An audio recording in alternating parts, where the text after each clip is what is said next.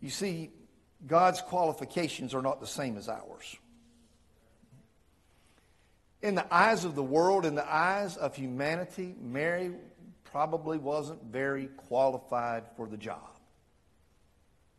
But in the eyes of God, she was the perfect person for the job. You see, God often uses common and simple things. What, what made her the perfect candidate, I believe, was number one, her, her love for God and her humility.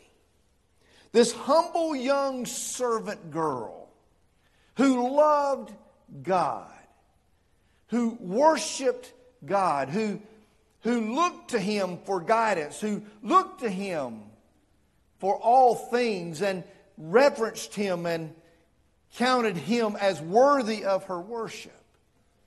It was her love and her humility that qualified her to be the vessel that God would use. It wasn't her status, it wasn't her bank account, it wasn't her, her, her, position in the world. It was her love and her humility that qualified her for this task. And so it is with you and I. It, God is not looking for the most qualified in human terms. He's looking for someone who simply has a heart for Him, who loves Him and is open and willing and humble to whatever He calls them to do. You know, God had such a record of using common things. Throughout the Bible, He does that. And each of these common things he used for, for great purposes. Not these, these are people and things that we may not have ever chosen. I mean, let's think about. Abraham. His wife was barren. He was elderly. And, and, and of all the people that could have become the father of a nation, Abraham, we would have thought he's not qualified for that. He, does, he, he doesn't have the stamina. He, he, he doesn't have the energy. He, he's not up for this kind of job. But God said, Abraham's my man. It's just a simple boat made of wood and pitched with tar and all of that kind of stuff. And it, it's just a, a boat, and you don't think much about a boat until it becomes the ark and it's used to bring the salvation of humanity when God pours out his wrath on the earth in a flood. It's just a it's just a jar that you put water in. It's a it's an earthen vessel. There's nothing really special about it. It's used to carry water, but when it's broken and used by God, it becomes the very thing that God uses for for Gideon to conquer the army of Midian, a shattered jar. The smallest tribe, the smallest family. Of all, of all the places, of all the people, of all the towns, and of all the families that could have been chosen for the first king, it was Saul. He's just a shepherd boy. He doesn't know a whole lot about a whole lot but he's humble and he loves God. And God marches him out on the battlefield with a slingshot and a couple of rocks and says, Take the big boy down. And he does. It's just a shepherd's rod. They're used all the time. There's nothing special about them. It's a piece of wood. But in the hands of Moses, used by God, it parts the Red Sea. It's just stone, just, just rock. That's all that it is. But when it's, but when it's used to, by the finger of God to start, as He inscribes on it, it becomes the tablets of the Ten Commandments. New Testament tells us that it was just a bunch of fishermen, IRS agent, and a bunch of a bunch of zealots and and, and people who, who were nobodies in society that, that Jesus would choose to be the first 12 disciples, God uses common things. So don't register yourself unqualified. Don't look in the mirror and say, God could never use you. Because the truth is, he can. So imagine her surprise. But then, lastly, in, in, in her response, I want you to see her surrender because that is equally important. Her, while, while the surprise is that God would love me and my unqualified self enough to use me, but the surrender was that she loved God enough to let him do as he had chosen to do. You see, service was a choice. As this angel is appearing to Mary and beginning to share with her God's plan for her life and God's plan for humanity, how she, God has chosen her to be the vessel that He would bring the Messiah in. Let's not forget when we get to this right here, uh, to this passage of Scripture, there have been 400 years with no new prophet in Israel. We call them the silent years God was still working, God was still speaking, God was still doing his thing, but there was no new prophet with no new prophecy. Everything that needed to be said to set the stage for Mary had already been said. He needed her. Her service was a choice. You see, I believe, and, and, and God forgive me if I'm wrong, I believe Mary could have said no. I believe she could have. I believe she could have said, you know what, I, am not up for this kind of challenge. Number one, I'm a virgin. Number two, I'm, I haven't gone, you know, I haven't actually been married yet. And number three, the thought of carrying the Son of God. You know what? I'm going to pass. Can you get somebody else? And, and guess what she didn't do? She didn't say, because it's not recorded for us here, so I, I, believe she didn't say it. She didn't say, Can I pray on this? Can you give me a week? Let me pray about it a little bit. Isn't that what we do when the nominating committee comes to us? Let me pray about it. That's our way of saying, I'll tell you no next week. I don't want to tell you no now, I'll tell you no next week. Let me pray about it. She could have refused. But she would have missed God's greatest blessing on her life. Yes, it was going to be difficult. Yes, it, there was nothing going to be easy about this road that she was choosing to take. There was going to be anything but easy to, to do all that would be involved in, in going through with this. But it was a choice because she loved God. And she knew that God was, that God was not going to, to use her and abuse her and misuse her. He knew that God was going to do what was best for her and for this baby.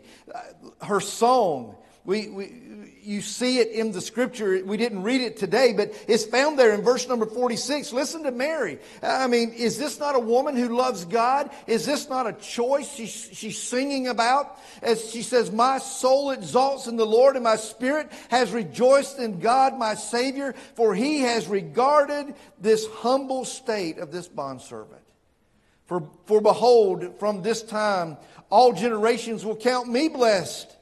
For the mighty one has done great things for me, and, and holy is his name, and his mercy is upon the generation after generation toward those who fear him. He's done mighty deeds with his arm. He has scattered those who were proud in the thoughts of their heart. He's brought down rulers from their thrones. He's exalted those who are humble. He's filled the hungry with, with good things. He sent away the rich empty handed. He's given help to Israel, his servant, in remembrance of his mercy. He has spoke to his fathers, to Abraham and his descendants forever. What a song of love and praise and worship to God. Service was a choice, and so it is for you and I. You can say no to God. He can call you to, to a place or a thing or an act, and you still have the option to say no. You can do that. But when God's calling you to it, He's already said to you, it's not because you're qualified, but because I'm qualifying you, and I want you to do this. And if you choose to say no, you're going to miss out on one of God's greatest blessings. And can I tell you something else that's going to happen? You're going to be miserable. you're going to be miserable when you say no. You're going to have a hard time finding peace when you say no. Been there, done that. This is not the t shirt that says that, but I do have one.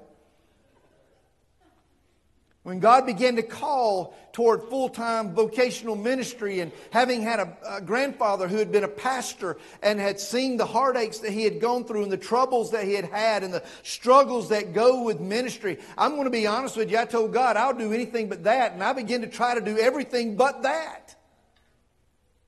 I'll become a deacon. I'll, I'll do this and I'll serve over here and I'll, I'll make sure I'm at church every Sunday and I'll, I'll try to start reading my Bible better and I'll, I'll start doing all this other stuff. But can I tell you something? Miserable. It is a choice. But when we choose to serve, it is an expression of our love for God. Service was not only a choice for her, but in her surrender, she was willing to pay the price. You see, she understood the implications of what was going on and she sat there and pondered these things in her heart, as the Bible says that she did.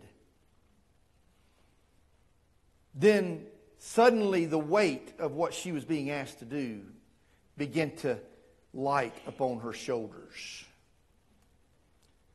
You see, if she were to say yes, she would become pregnant before her wedding day. Now, her wedding day may have been just around the corner. It may have been only a week away, two weeks away, three weeks away. It may have been long before she was showing. We don't know exactly when in that time frame between when she received this announcement and, and she and Joseph went through with their marriage. We, we, we don't know exactly what it was, but she understood the implications that when the word gets out, it'll be scandalous, there'll be whispering, there'll be gossip, there'll be rumors, there'll be rejection by possible rejection by family or friends, and most importantly, Joseph. And we know that Joseph, being the honorable man that he was, when he found out and she shared with him the information that had been shared with her, we know that he was, he was broken by it. He was, he was wounded by it. He was hurt by it, but yet he still loved Mary. So he said, I've, I've got to find a way to put this to bed quietly. I've, I've, got to find a way not to shame her any more than she's already been shamed. I've got to find a way to end this marriage without embarrassing her and her family any further. But until the angel showed up and said, Joseph, you didn't believe her, did you, boy? She told you what was going on, but you didn't get it. Well, I'm just here to go ahead and tell you she was spot on 100%. And Joseph, just as she has been chosen to be the earthly mother of Jesus, I want you to be the earthly father that works with him and walks with him as he grows. She was willing to pay the price and still willing to serve. Can I just go ahead and tell you this? Serving God is never easy. It is never easy. Many of you know that. You've taught the Sunday school class when no one would show up. You poured your heart into prepar- preparation only for that one or two or possibly no one at all to show up. You know what it's like to serve on that team or that committee and to do the very best that you can, but someone had a, a, a crossword to say about what you had done because you hadn't done it the way they thought it ought to be done. They weren't pleased with your performance, and so they said something about it, and it hurt. You knew, the, you knew the time you'd put into it. You knew the effort you'd put into it. You knew the heart you had put into it. And you knew you were doing it because you loved God, but yet somebody rejected it.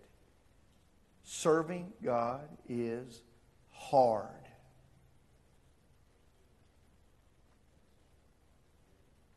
But she was willing to do it anyway because she loved the God that she served. If you want to serve God,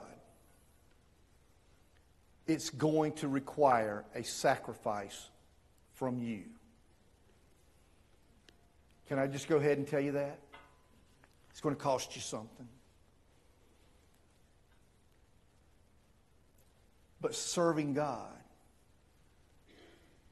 is the only way and the only time that you can truly find that peace that comes from knowing you're in His will. So here's how I want to close our time together this morning. Just understand that God's calling us to love Him and serve Him. God's calling us to do something. To get up and stop being a spectator. There's work to do. There's things that need to be done. There are people that are waiting on us. There are individuals that need us. And he's saying, I'm, I'm calling you today, but it's going to cause you some discomfort. I'm not, I, am not qualified, God. Oh, yes, you are, because I'm not looking at how qualified you are. I'm looking at how I've qualified you to do it. How are you going to respond to that invitation? What excuse are you using now? Maybe God's already called you to something. I had a, I had a good friend of mine, a pastor, one day was talking uh, to someone in my presence, and and that person said, "Well, I." I just don't know what God wants me to do. I, I, feel like He wants me to do something, but I don't know what it is. And he, he said one of those profound things that I've ever heard. Go back and do the last thing he told you to do. Then he'll give you the next one. You see, sometimes that's what we want God to do, isn't it? God tells us he wants us to do something, we go, pass. not me. Not, I don't like that. That's, that's not me. Uh, pass. Now, God, what would you have me to do? Why won't God use me? Why won't God tell me what he wants me to do? Go back and do the last thing that he told you to do. And then he'll give you the next thing. So, how are you going to answer his call to love and serve him? And how and what excuse are you using right now to not do it? Just a moment, we stand, we sing. Altar's always open. Maybe you need to pray where you are. Maybe, maybe today's your day to do what Mary had to do. Be it unto me, your bondservant, O Lord. Let, let it be to me as you've spoken. Let your will be done here. I, am going to step out of the way. I'm going to surrender. I'm taking my hands off of it. Lord, I don't know what it's going to look like. I don't know where it's going to take me. I don't know what, what all is going to happen. But God, I trust you, and I love you, and I know you love me, so I'm just going to trust you. Today's the day to do that. Father God, thank you. Truth of the matter is, you're, you're holy and you're divine and you're majestic. You're powerful. You are holy and righteous, but you're also gracious and good. And Lord, while you could do all things without us, you, you don't need us, Lord. But you want us. And I thank you for that. Lord, there's someone sitting in this room today, and I, I don't know who it is. I, I, truly believe that there's someone in this room today. You're calling to do something right now. You're calling them to take on some form of service for your kingdom, for your glory, to bring you majesty. They're, you're calling them, Lord. And today they have a choice. Maybe they're surprised by your call. They feel unqualified. Lord, may today be the day that they understand that your call upon their life is not based upon their qualifications. It's based upon your love for them. And Lord, may they surrender because of their love for you. Give us the courage to do the difficult things that service calls for us to do. Give us the faith and the courage to trust you when serving you becomes painful and difficult. Give us the courage and the faith to keep serving because we love you and you love us. In these next few moments, Lord, raise up men, women, teenagers who are willing to say yes to your assignment. And Lord, may you do great things in and through their life. We pray this in Jesus' name. Amen. As we stand and as we sing.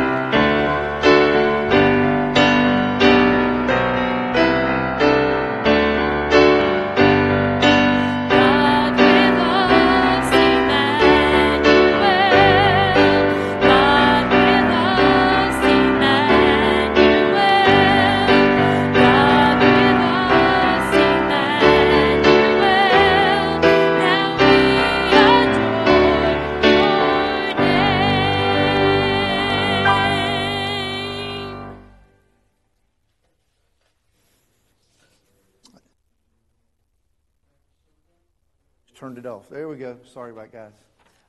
Y'all better be glad I wasn't singing too loud because that microphone's still on. I would have burned your ears off. Uh, but thank you for being here today. God bless you.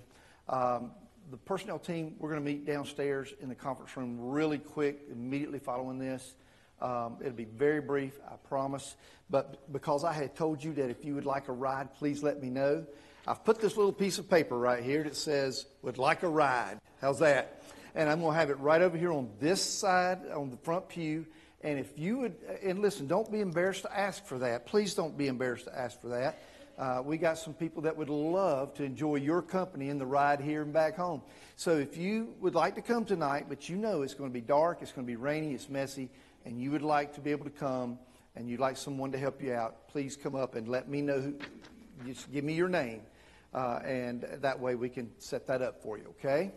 Uh, thank you again for being here today. God bless you. Uh, we're going to be dismissed in prayer, and I look forward to seeing you tonight, uh, 6 o'clock, right? 6 o'clock right here as we enjoy uh, the hard work that our choir has put in. They've been practicing very diligently. We enjoy that, and then we'll swim on over to the fellowship hall and have uh, some great uh, cookies and desserts and all the good stuff that di- diabetics need so badly. Okay? We'll do all that. Let's pray. Father God, thank you for this opportunity to be here today. Lord, we love you. We praise you. We thank you that you, you, you have such an awesome plan for every one of our lives. That, Lord, that you have a, de- a design and a desire for each of us. Lord, not just for a, a small period of time or not just for a few weeks or a few months, but for our entire life. Lord, I pray that we'll be open to that, that we will, we'll, we'll run toward uh, your call upon our life, and we'll say yes, and we'll surrender, even though we know, Lord, that it's going to be difficult. We will do it because we love you, and you love us. Dismiss us with your grace and your love. Keep each one safe as they travel home. Be, keep us safe, Lord, as we travel back this evening. And we pray all this in Jesus' name. Amen. We are dismissed. Thank you.